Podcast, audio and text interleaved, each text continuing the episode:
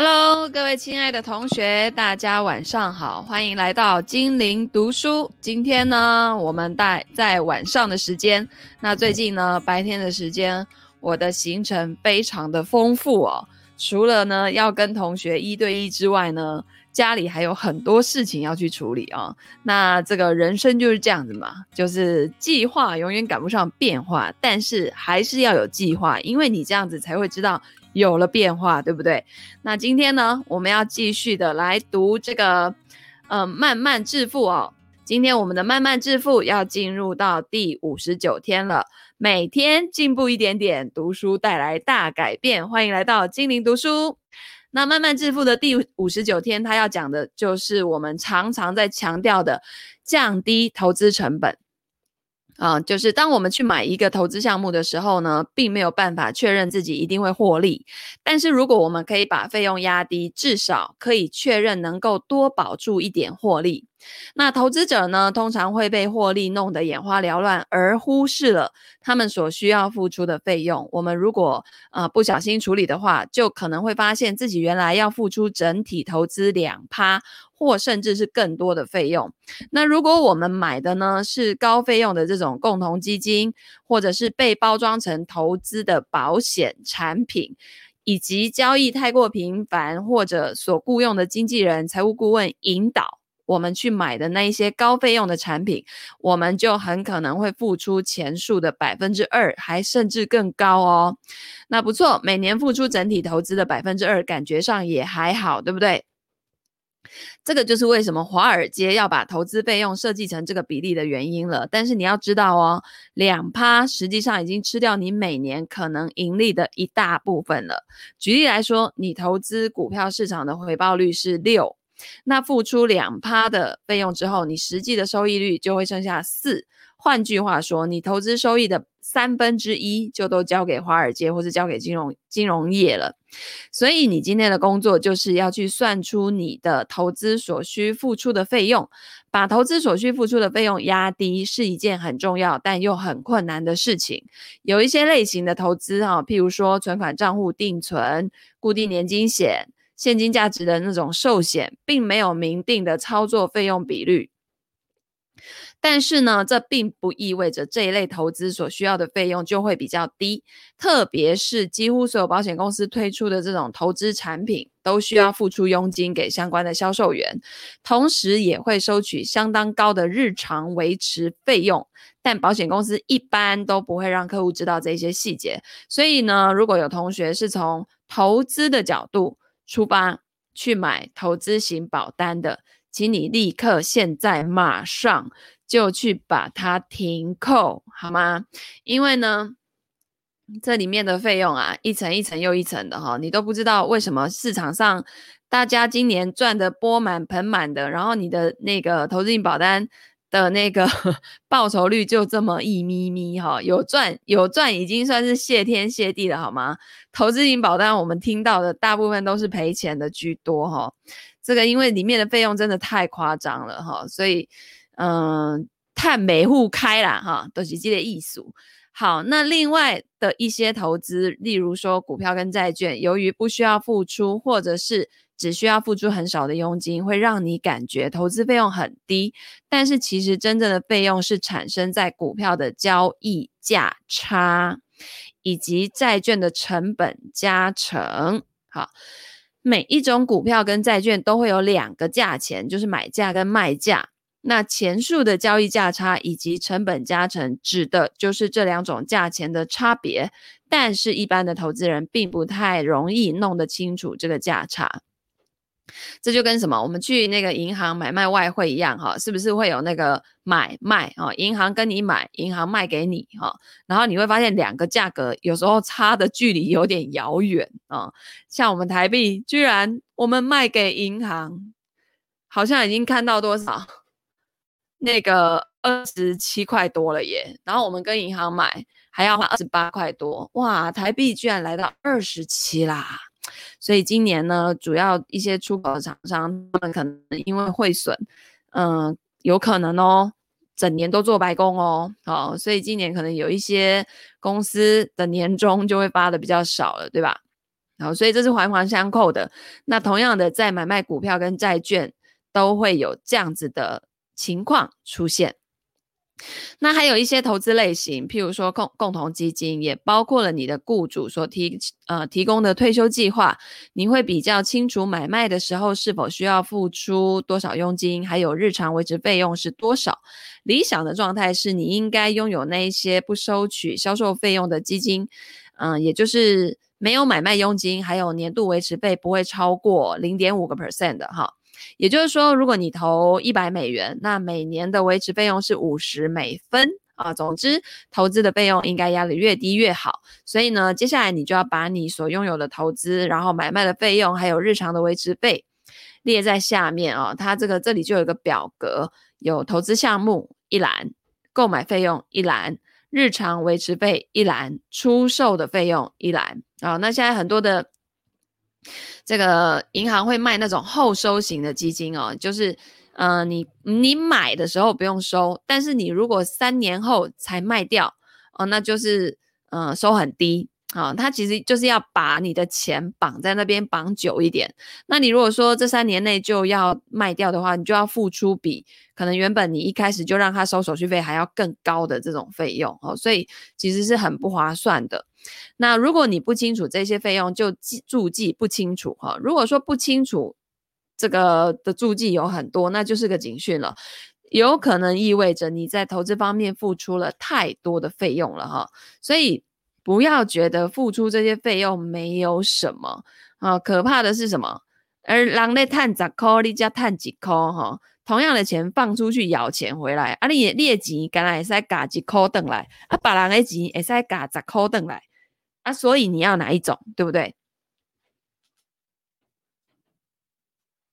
好的，那接下来呢，我们就要来念我们的感恩日记啦。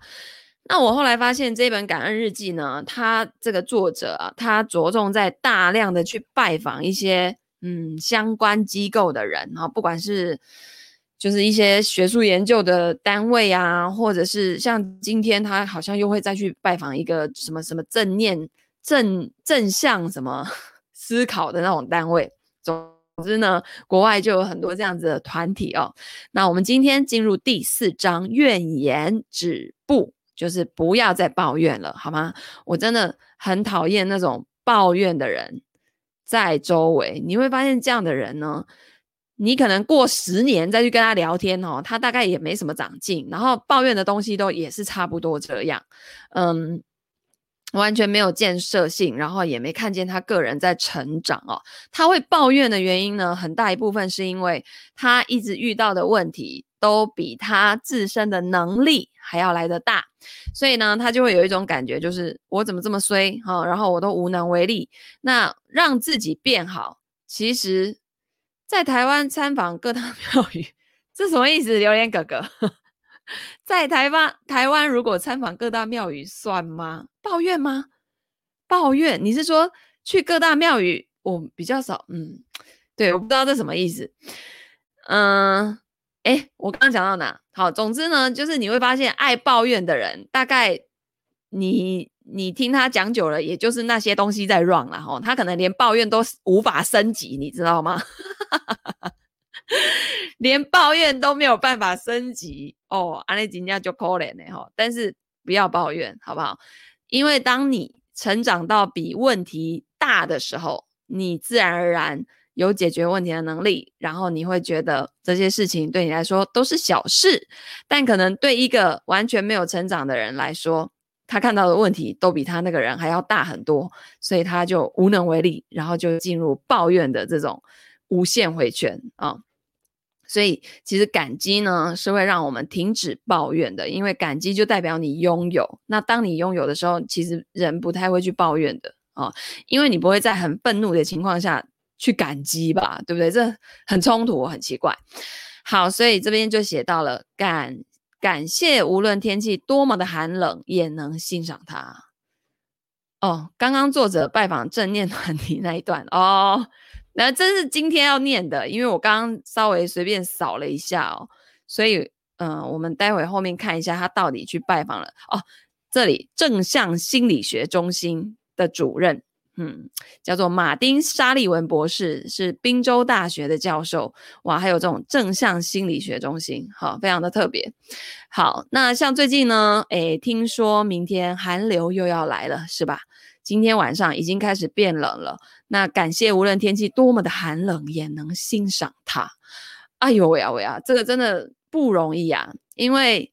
像我就会说冷没有关系，但不要下雨，下雨就会觉得很烦。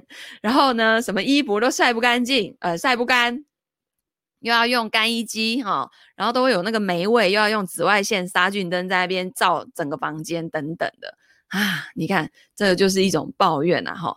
那我们是要感激什么？感激天气这么冷，让我们感受到这种。可以家跟家人窝在一起的温暖，感激天气那么冷，然后我就突然间发现我们家真的好温暖啊，冬暖夏凉的概念啦，对不对？哦，所以感感激发现正向思考可以改变我的心情。好，感恩帮助我改变我跟我丈夫还有孩子的关系之后，我开始思索它还能影响我的哪一些日常生活的作息。一个寒冬的早晨。我在结冰的人行道上摔了一跤，滑行了一小段路，我不禁在内心苦笑，感恩可能不适用于天气哦。结果他下一秒又说：“嗯，为什么不行呢？”啊、我在街上遇到的每一个人似乎都变成了气象主播阿尔罗克，个个争相报告气温虽然是华氏五度，寒风却使人感觉仿佛零下十度。哎呀，我们所说的体感温度哈，哎呦，这个礼拜六呢，我要去看五月天的演唱会，哇，这个体感温度如果是一度或是什么零度或负一度，哦，那是不是很刺激？哎，出去这种感受一下也好啦吼，反正 难得嘛。好，一天早晨，我发现我在买早餐面包，在公车站等车以及进电梯的时候，都在和人互相抱怨天气有多么寒冷。等我走进会议室的时候，我已经感觉全身疲惫不堪了。我的感恩日记中没有可以把寒冷天气变成加勒比海阳光的魔咒，但对于这个瘫痪美国东岸以及部分中西部的酷寒天气，有一件事情我可以做到，就是停止抱怨。要在每一天找出它的光明面，意味着你要，或者是你要尽可能的去观察你的习惯性问题。感恩不应该只用在特殊的状况，因此我设定这个月的感恩计划。我要停止抱怨天气，使它成为感激平淡的日常生活的踏脚石。抱怨天气恶劣的人都明白这么做无。于事无补，他们不过就是发发牢骚、自我安慰而已哦。许多人呢都喜欢以抱怨来宣泄郁闷，但是这样做呢却会影响情绪。老是说你悲惨，你就会渐渐相信你真的悲惨，因为你天天都在练习啊，对不对？啊、我发现呢，无论朋友、陌生人，还有无意中遇到的熟人，如果一昧感情。这个感叹情况太糟，只会使大家更不快乐。我相信，对于我们无法改变的事情，应该有比发牢骚更好的交流方式。因此，我用一条格子图案的披肩紧紧裹着脖子，在街上走，一面思考我要用改变心态的新方法度过每一天。我一定可以在暴风雪气候中找到正向思维。我想起英国艺术家兼社会思想家约翰·拉斯金说过的一句话。没有坏天气这一回事，只有不同类型的好天气。正想得出神啊，一名站在家门口铲雪的男子，冷不防的把满满一铲雪往背后一抛，扎扎实实的落在我的肩膀上，我就大叫了一声啊！然后那个人就喃喃的说啊，抱歉。然后这才转身过来看发生什么事情。他戴着一顶厚厚的帽子，脖子呢裹着厚重的围巾，大概没有注意到我走在他的背后。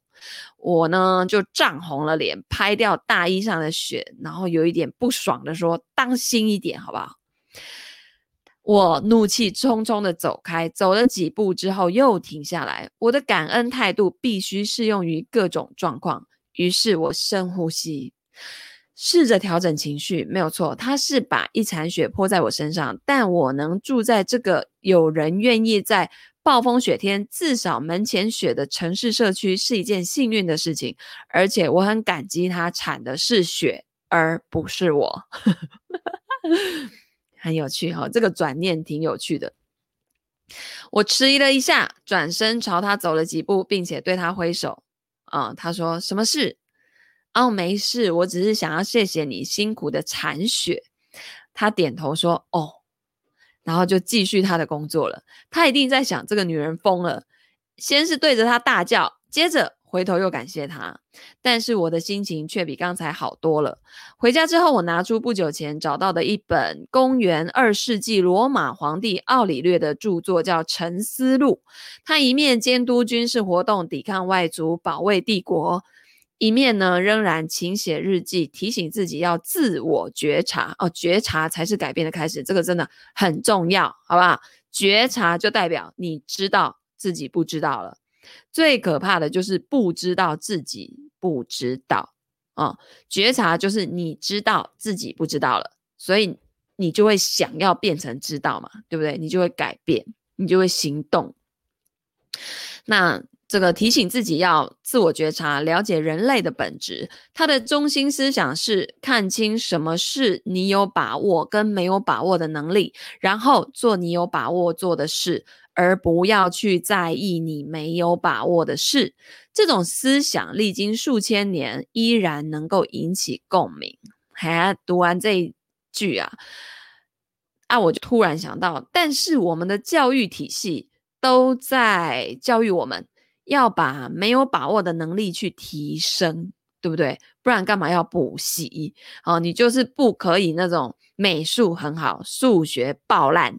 你数学爆炸烂的时候，你就必须要去补习，然后把这个分数给提高，对不对？哎呀，不过呢，我们家的小孩子非常的幸福。嗯，我呢比较是诶隐恶扬善，好不好？就是他们那个。在行的，我会努力的去激励他们往前走；烂的，就是都是半回挪不阿紧，哈，因为他烂，就是因为他不在行，他没把握，他就就就天赋就不在那嘛，你逼死他一样不会好啊，对不对？好，所以我们家弟弟的数学就是一个烂到爆炸。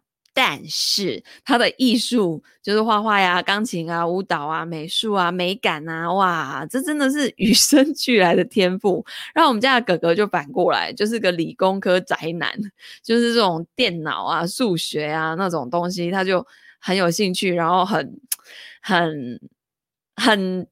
拿手哦，然后对于这种美术啊，什么画画或是这种美的东西哦，就好像就还好，对吧？好，阅读几则奥里略的沉思之后，我找到一段似乎适用于这一天的句子了。无论你冷得发抖，或是太热、太困或太清醒，都不要让它影响你去做对的事。我读着忍不住微笑。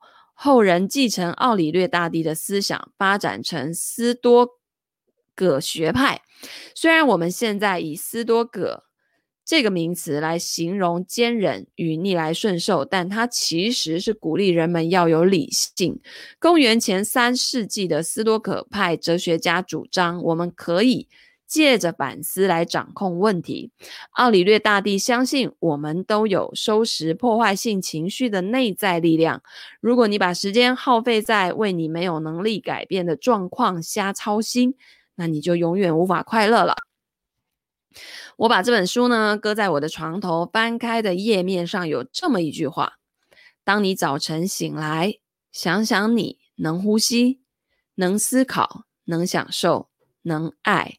这是多么宝贵的生之特权呐、第二天早晨醒来，我甚至在查看我的电子邮件之前，又重读一遍这句话。受了奥里略大帝的启发，我准备感激这一天。这意味着我要进一步检验我的不抱怨原则。在这种寒冷的天气，我很乐意待在家中，窝在壁炉前取暖。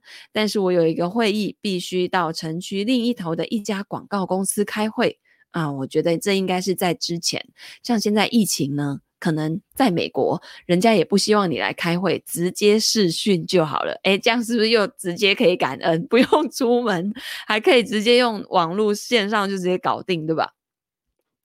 但是作者这个时候呢，他必须得出门，所以他说：“我穿上一件开司米羊毛装，套上皮靴，并且效仿我在公园看到的一个六岁女童的打扮，在洋装底下又多穿了一条雪裤，最后呢，戴上 Gore 什么 Gore-Tex 手套跟一顶看起来有一点呆的遮耳帽。我走过寒冷的雪地，提早抵达目的地之后呢，”先溜进女厕所，将这些防寒的装备脱掉，用纸巾擦干我的托特包，然后梳理一下被帽子压扁的头发。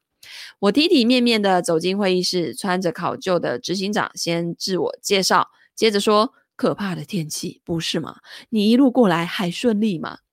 我想起一句一句古老的谚语：“不要抱怨玫瑰有刺，要为荆棘也能长出玫瑰花而欢喜。”所以他就愉快的跟这个执行长说：“我们很幸运，都在室内工作，这里很舒服啊。”然后呢，这个执行长就愣了一下，然后含笑的说：“啊，是，确实比挖水沟要好的太多了啊。”所以他或许呢不是滔滔不绝的感恩，但肯定比谈论脚趾头冻僵的危险更能够振奋情绪，也可以让我们都感觉更温暖。接下来的那几天，我把从每一次的对谈找出正面的扭转视为一种挑战。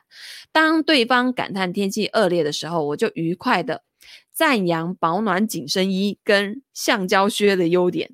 对方呢，往往忘了他们的牢骚，改口问我可以在什么地方买到。好，我赞扬商店老板铲除人行道上的积雪。我大叹我们多么的幸运，能够在纽约的街头买到羊绒披肩。一条五块钱啊，五块美元，而且非常的保暖。最后呢，我宣称这种天气正好为我盼望已久的南极之旅做准备。一直保持愉快心态，让我惊讶的发现，我很容易就可以调整心情，并且使大家都认同。我在一家咖啡屋等候餐点的时候呢，站在一旁跟我搭讪的一个男士说：“你说的对，再过几个月。”我们又要抱怨天气很热，湿气很重了啊、然后作者就说：“对，而且这种天气喝热巧克力都不会有罪恶感。哦”，然后呢，那个男生就说：“嗯，看起来确实很好喝啊、！”所以呢，作者就举起他的塑胶杯，然后当做是敬酒的那个样子，就说：“对，这就是一个值得感激的理由。”所以在那天晚上，我拿出我的漂亮感恩日记簿，写下几则白天让我感到愉快的事情，然后加上一句“很感谢”，少抱怨让我觉得更快乐，也更感激。写完之后，我停下来思索这句话，对生命常保持正向思维，会不会形成一形成一种不真实的真实呢？各种不同领域所做的研究结果都证明，认知具有强大的力量。当我们的神经传导物质对或许连我们都不认识的细微之处产生反应的时候，我们很难称之为真实。而当我们相信某个东西的时候，我们实际上是使它成为真实。例如说，让一些人服用他们以为是大厂牌的止痛药，以及一般的止痛药，结果多数人宣称大厂牌的药效比较好啊、但实际上就是医生跟药剂师听到这个结果之后都快要疯了，因为这是不可能的事情。因为呢，这种大厂牌的止痛药的成分跟一般止痛药的成分都同样叫做布洛芬哦、所以这个这个。这些成分呢，可能跟阿司匹林都一样的，它们的分子结构跟活性成分都一样。你不要以为它们的非活性成分不一样哈，因为这项实验所用的药完全一模一样。但是那些人以为他们吃的是不一样的止痛药，所以无论有意或无意哦，我们的大脑会制造比任何止痛、比任何止痛药更有效的化学物质。如果你认为大厂牌的药效好，它就真的。会产生那样的效果。我知道它的作用力，因为我有丰富的经验。我的老公就是医生，那他的药柜里面呢，只有一般的止痛药，但是我自己吃的是有闪亮糖衣膜的大厂牌的止痛药，我知道我把钱花在药品的包装跟广告费上，可是我吃它的止痛药效果就是不一样啊。那你可以说这个就是安慰效应哦，你但是你不能排除它不是真的，因为所有的研究都告诉我们，人的头痛会因为各自的心理作用而有不同的反应。同样的，连最老练的品酒家。品酒行家也会受葡萄酒价格跟产地是真的还是假的这样的影响哦。行家打开一瓶他认为得来不易、售价两百元的骑士酒庄名酒，几乎都认为会比贴加酿酒标签的酒好喝。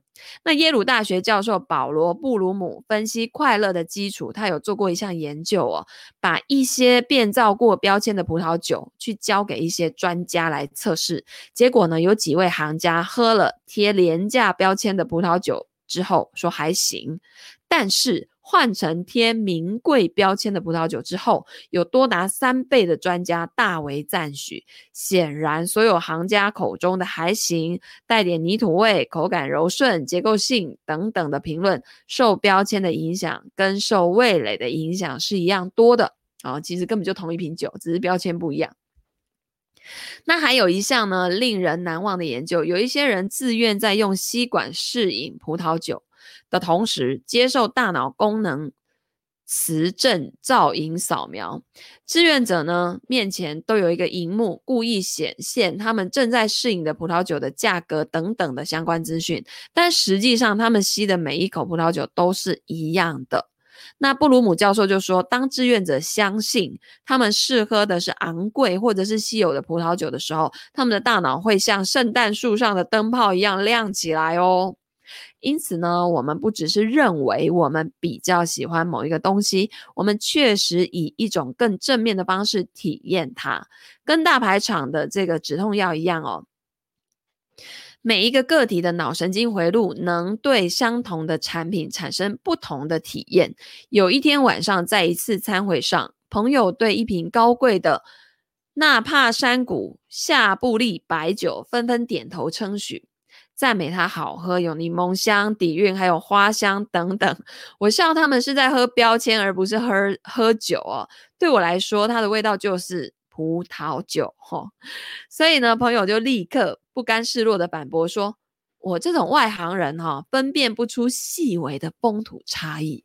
也许双方都对。”在不同的期待之下，我们的享乐中枢会发射不同的讯息。虽然我们都喜欢认为自己是那一个真正懂得体验的人，但事实上可能根本就没这回事。葡萄酒跟止痛药的效用可以扩大应用到日常生活的一般观念。不抱怨天气是我在廉价酒瓶上贴名酒标签的版本。它不能改变天气，但是可以改变我的心情。它不是没有理由的，因为我曾经在我的婚姻中学到相似的一课，也就是那一天深夜，荣恩去医院探视病人。这个事情是不会改变的，可是我可以有不同的反应。那如果正向的转念能够点亮大脑的快乐中枢，我很乐意将我的大脑变成时代广场的霓虹灯。当我们感激我们所拥有的一切的时候，我们比较可能得到满足，也比较不会不快乐。在众多的思想家当中呢，嗯、这个作者啊，他还很佩服一个希腊哲学家叫伊比鸠鲁的。他出生于公元前三百四十年左右，很早以前就体会到感恩的价值。他奉劝世人说：不要因为渴望得到你没有的东西。而去破坏你眼前拥有的一切，切记你现在拥有的都是你一度只能期盼的东西哦。你比如说，我们刚出社会的时候，哎，每个人月薪就是一个两万五，然后你那时候听到一个月薪十万的，觉得 Oh my God，如果我以后可以月薪十万块，那多好啊！等到你自己真的月薪十万块了，你可能也是个主管了，你又会去羡慕。会去去去去渴望月薪要二十要三十，然后你就会觉得这个现在这个十万实在是没什么啊，对不对？好，所以人就是这样子。那接下来呢，作者就提到了公元三世纪的哲学家戴奥·珍尼斯也认同这种看法。他在土耳其的一面墙上刻下伊比鸠鲁的一句名言：“不能安于少量的人，不会得到满足。”虽然这些呢都是睿智的箴言，但我还想要再多谨慎一点呢、哲学跟理论能够抚慰我们，使我们得到快乐，但感激我们现在拥有的，并不表示我们不能要求更多。感恩也许是快乐的秘方，但这个秘方只有在接纳报复跟决心的情况下，才适用于多数人。OK，就是。接纳报复跟决心的情况下，才适用于多数人。那既然不抱怨天气这么简单的事情也能够改善我的日常生活，我就不免猜想了：假如我完全不抱怨，那会有什么结果呢？我知道抱怨可以分成两类，一类叫做小题大做，好，挑毛病；那另一类呢，是你真的想要把事情做得更好。我的不抱怨策略只能涵盖到第一类，那第二类呢，依旧碍于现实面。譬如说，当干洗店把我最心爱的洋装折边烫坏的时候，因为恢复不了原状了，我不能不要求赔偿。还有，当新买的靴子鞋跟掉落的时候，我仍然会送回去更换。感恩并不会妨碍我们解决问题，但是我仍然尽可能借伊比鸠鲁的名言来提醒自己，不该以想要更多而去破坏眼前拥有的一切，或者是如同史蒂芬·史提尔斯在一九七零年发行的一首歌，叫做《Love the One You Are With》。哈，因此呢，当我在商店排队结账的时候，我不再烦躁。改而感恩，我可以住在一个可以买到新鲜蔬果的地方。我不再抱怨编辑没有回音，也许他的收件夹爆满了。当朋友带我去听一场两人都不喜欢的音乐会的时候，我说不要紧，我们在一起很开心，这就够了。所有的善意都开始涌，自然的涌现。一开始时的这个作意对峙啊。就是一开始是很刻意的，因为他每天都要去找出感恩的理由，到逐渐渗入我的总体感恩心态。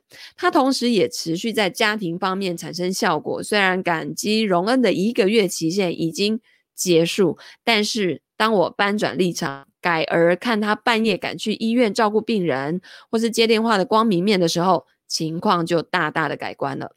感谢、激赏跟正面积极的观点已经开始变成了常态。那正面思考的唯一的缺点就是，我忽然发现自己对不知感恩的人极为敏感。有一天晚上，我的朋友戴娜约我见面，她一坐下来就迫不及待告诉我她可怕的遭遇。啊、就说他上班的大公司总部。迁往市区，他讨厌新的办公室地点。他的办公室比以前还要小，然后窗外没有美丽的风景，公司附近也没有高档的购物商圈，而且电梯很慢，慢的要命。哈，那如果是几个星期之前呢？啊、嗯，我可能会同情他，然后告诉他一些我听到的闲言闲语，来附和他的悲惨遭遇。但是停止抱怨，就像戒掉油腻的炸薯条，刚开始很难，但一阵子之后，你就会觉得很快乐，不想再回去，而且你希望别人也都改变。所以呢，这时候作者就对他朋友说。你喜欢你的工作啊，你的待遇很高，而且你是少数几个仍然拥有一间办公室，而不只是一张办公桌的人，这已经很幸运了，你应该要感激。然后他朋友就说：“哦，拜托，你不明白这有多悲惨啊。”然后呢，作者就说：“悲惨应该是指完全失业啊。”然后他朋友又说：“我必须晚上搭地铁回家，我不喜欢。”作者又说：“可是你早上有交通车可以搭，你很喜欢啊，把焦点放在这个部分吧。”啊，所以他们呢就这样一来一往，以惊叹的语气对话。最后，戴娜跟我相对瞪眼，想不通对方为什么就是听不进去。我隔着桌面望着戴娜，她跟往常一样光鲜亮丽，一头秀发刚刚吹整过，指甲精心修饰，耳垂上镶着大大的钻石。我告诉她我的感恩计划跟她在我生活中所造成的差异，但是戴娜无法领会。我们在明显冷冷的气氛下分手了。回到家之后，我告诉荣恩，我跟戴娜的谈话让我很灰心。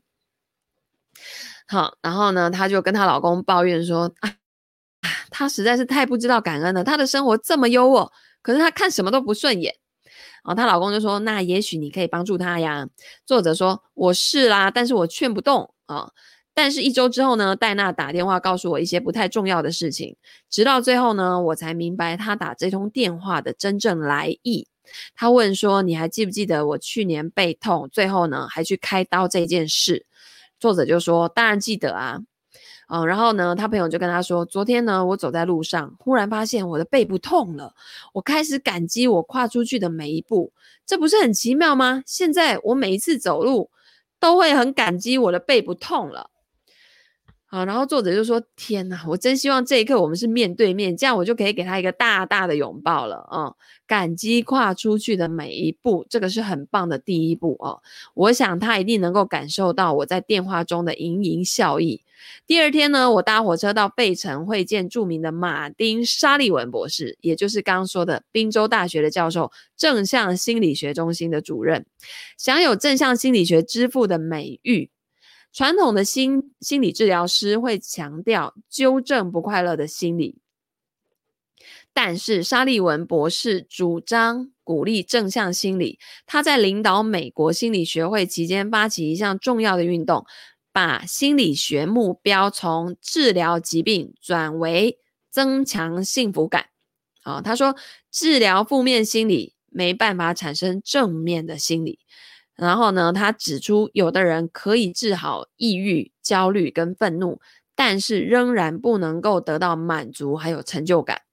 那我最早认识沙利文博士是在一年前开始思考感恩这个主题的时候，他请我到费城的一家高级餐厅吃饭，吃过几道包括鱼子酱啊、龙虾泡芙、精致烹调的石斑，还有超级好吃的巧克力慕斯之后，他就开始谈到感恩如何增强幸福感。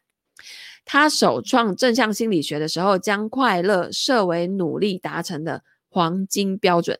但如今有了一些成果之后，他认为单单快乐是不够的，要使快乐真正的滋长，我们还需要投入，然后意义、还有目的跟感恩这些有利的元素。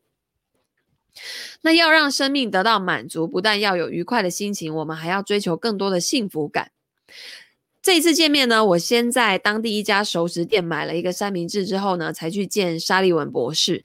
这门学科完全依着他的正向心理学理念在进行。他的正向方法调查团队规模庞大，几乎占了一整个楼层。我们就坐下来谈，我告诉他我这一年的感恩生活计划，他点头赞许。他说：“从我们观察过的所有的正面力量当中，越感恩的人。”幸福感是越高的，那这两者有密切的关系哦。但是沙利文博士同时提出诱因跟因果关系的问题，就像鸡跟鸡蛋的问题。感恩增进你的幸福感，或者有高度幸福感的人会觉得更感激吗？答案似乎两者都是。感激的人通常朋友比较多，也比较会跟社会互动，并且对人生保持乐观。这些都有助于他们的生命更欣欣向荣。但假如你不能自然而然的感激，沙利文博士所谓的介入式感恩也是相当有效的。他说：“啊、你可以找一些相对比较不知感恩的人，让他们写感恩日记、感恩信、做感恩的拜访，看他们会不会增加幸福感。”啊，因为有一些研究显示，这种介入式的感恩的这种影响力能够持续几天、几个星期，甚至几个月。那我告诉他，我的感恩日记已经使我改变态度，帮助我更专注于正向思考。他点头说：“嗯，非常好。”那还有一种方法，就是你可以把你可能会写在当天晚上的日记的这种事件拍照存证，实地去做，比光用想的效果会更好。那以我对人体跟大脑的认知呢，我知道行动会协助传送正确的讯息给这个脑神经细胞，行动能够协助巩固我们尝试激励的脑神经传导途径。那沙利文在早期的研究当中便已经发现，最有效的介入方式是感恩拜访。这什么东西呢？他的方法就是先想出一个改变你生命的人。坐下来写一封大概三百字的感谢函，文章必须要具体而且专诚，写出这个人做过什么以及他如何影响你。然后呢，安排跟这个人见面，但是先不要说明原委，见面之后，你缓慢而慎重的对他朗读这一封信，而且不容许他打断。哇，这太刺激了，对吧？好，所以呢，他说互动啊是这一次见面的重点。两个人也许会哭成一团，情绪激动，互相拥抱，但除此之外，我们发现写信的人会减轻抑郁。事后呢，会比较积极的面对人生，这种感觉大致上可以持续一整个月哦。好，所以对于一个小计划，一整个月的影响似乎算强效，但是我正在执行为期一年的感恩计划，我需要这种激励来维持更久的幸福感。所以这个沙利文就就说：“哎，你可以自己做实验。我从来没有想过做一个以上的感恩拜访，但是。”你呢，可以试试看，一年做个三次或十二次啊，一个月一次嘛，那看看会有什么样的结果。所以呢，作者在回家的路上，他就想起几年前他曾经写过一封感谢信，那这件事情到现在仍然让他感到喜悦。当时呢，他说他是一一本全美发行量最大的杂志的总编辑，那包括布希总统任内啊。呃，作者呢，对做过他的封面故事报道，然后奥巴马当选总统之后呢，作者想说，如果能在他就职前的周末刊登一篇他的封面故事，未尝不是个好主意。所以呢，作者就找他这个奥巴马的通讯官去谈这件事情。他说，总统呢正用全部精神在为他的就职演说撰稿。我有想到什么值得写又不跟就职演说冲突的题目吗？我当时呢，只有三十秒钟的时间可以提出说服他的点子，于是作者就提议了，说也许呢可以写一封信给他的女儿，谈他未来四年对他们的期待，嗯，然后呢，他的通讯官就说，哎，不赖哦，我问问看。结果不到一个小时，啊、作者就得到答复了。奥巴马喜欢这个点子，他愿意先写这篇文章，但是眼看截稿时间在即啊，却一直没有收到总统的稿子，所以他又打电话去白宫了。他就说：“我急着想看总统的故事。”然后他的通讯主任就说：“我们也是。”他真的自己提笔在写，啊，在写。那所以这篇文章呢？在当天下午抵达，文词之美啊，我一个字也没有改过啊、他说：“相信我，这是不寻常的现象，即便是总统亲笔写的文章也一样。”所以文章刊登出来之后呢，总统这封信大受好评，并且受到国际的瞩目。两年之后，总统将这封啊、写给女儿的信啊印制成一本童书。那文章造成的轰动，以及各方对我促成其事所给予的赞美，让我想到良善、美意，甚至是原始概念，不会无因生呐、啊，无没有原因而生。好，我自己的善种子来自于多年前，我们认识一位犹太教长老提及写一封，呃，伦理道德遗嘱。他说：“典型的遗嘱不外乎对后代交代金钱呐、房子在哪里啦，我有多少钱呐、哈等等的。但是我们不也是应该要将我们的观价值观，还有希望，以及我们对子孙未来的梦想写下来，让我们的后代留下一个记录吗？”他呢，朗读一封写给他当时还在牙牙学语的小女儿的书信。提到这个道德跟价值观，以及他希望他将来结婚的对象是哪一种人，我被这封理性跟感性兼具的遗嘱大受感动。回家之后也写了一封伦理道德遗嘱给柴克跟麦特，表达我的愿望。我在想象我无法陪着他们长大的时候，不禁泪流满面。因此呢，我利用这封信告诉他们一些我认为重要的东西，我希望他们能够在生命中发现的东西。写完之后，我把信密封，放进了保险箱。这个难忘的经验促使我建议总统写一封信给他的两个女儿。文章刊登之后呢，我又坐下来写一封信。这一次是写给这位犹太教长老拉比杰弗瑞·塞格曼的。我告诉他，他当年说的那些话，这几年一直在我心中徘徊。这个星火已经点亮一篇被数千万人传阅的文章。那作者是这样写的，他说：“我呢非常感激您在许多年前对我的启发，并且为我能将它分享出去而自豪。啊，看清别人如何对你的生命做出贡献，能让你深深感受到我们是如何的互相连接的。那拉比呢？写信谢谢我，但我写这封信时的感动，可能比收到信的感动还多更多。沙利文博士说的对，诚挚的、诚挚的表达。感激能够让你感到快乐。他的研究结果发现呢、啊，这样的快乐光芒可以维持好几个星期，甚至可以击退忧郁哦。哦，而我事隔这么多年，仍然为一封感谢函而感到无比的快乐。许多的随学者追随沙利文的正向心理学脚步，也开始做感恩的研究。其中有一些人针对什么使我们感激另一个人设定标准跟定义。我不完全赞同哈，例如说，有一种普遍的推论是，当某个东东西是贵重的，啊、譬如说，无论是时间啊、努力啊或钱财，我们会比较感激。所以，我们感谢朋友去机场时让我们搭顺风车，但我们会更感激专程载我们去机场的邻居，我们也会感激自愿。的与利他的行为，也就是那些不是非做不可的人。我还看过一项调查，提出这样的问题哦：假如你溺水，有人跳进水里把你救出来，你会如何感激他？答案也许是非常感激。但假如那个人是救生员呢？你会不会也同样感激一个尽忠职守的人呢？啊、我个人就有过这样的经验，在我把呛到的水咳出来之前，我根本就分不清楚。是谁把我拖上岸的？坐在火车上，我心想：最好的感恩是你用心去感受，而不是用理智去感受的那一种。我写感谢函的那一位，呃，犹太教长老，当年之所以提出谏言呢、啊，有一部分是出于他的职责，但我感激他的开示所蕴含的智慧还有力量。沙利文博士建议的那些技巧，譬如说写日记啊、拍照留念啊、写信啊、亲自拜访。都只是用来协助我们进入那一刻，看到这个世界跟它的居民的美。那美国铁路公司不以启发灵感闻名，但我从车厢外望着窗外，却有一种深深的幸福感。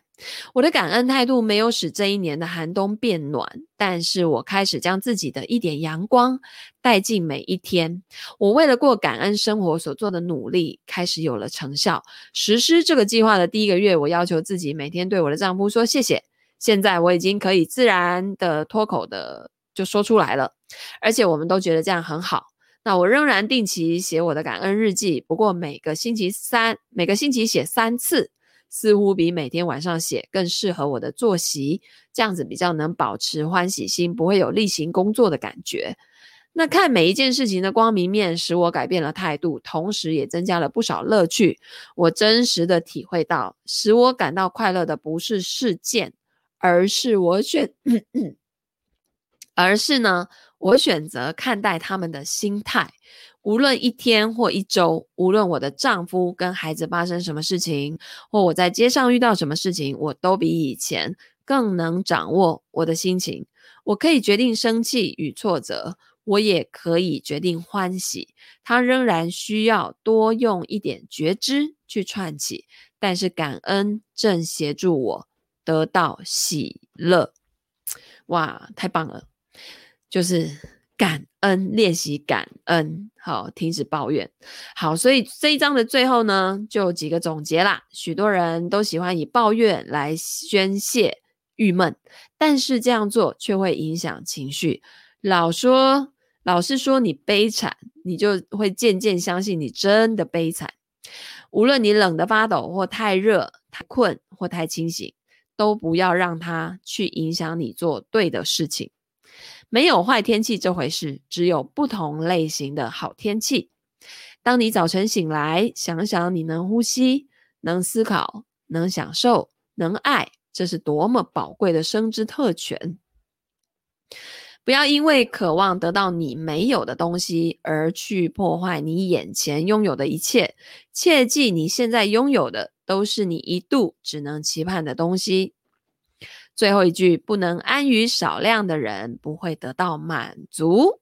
OK，好，那明天之后呢，我们就要进入第二阶段啦。我们前面这个叫做冬天呐，哈，它还有嗯、那个跟着四季这样子哈，先从冬天开始哦，哦，那这个冬天呢，就是呃，我看一下，就是他讲的是婚姻，然后爱还有家庭。啊，那春天呢，他要讲的就是金钱、事业，还有我们拥有的东西。哦，那第五章。会讲到的是钻戒缩小跟回忆增多啊，这在在讲这个关于物质方面的东西。好的，所以呢，如果你喜欢今天的感恩日记，欢迎你按赞、分享、留言、转发给你喜欢听书或是读书的好朋友们，然后让我们大家呢，在二零二一年都可以从感恩开始。其实今年光是感恩自己还活着就已经。很好感恩的，对不对？你看看国外现在每天可能很多人在跟这个这个疫情在搏斗啊、有些人在奋斗在努力，然后有些人可能就离开了这个世界了，对吧？哦、所以呢，光是活着就可以感恩了。好的，那我们就下次见啦！谢谢各位同学，感恩你们听我念书哦，大家拜拜。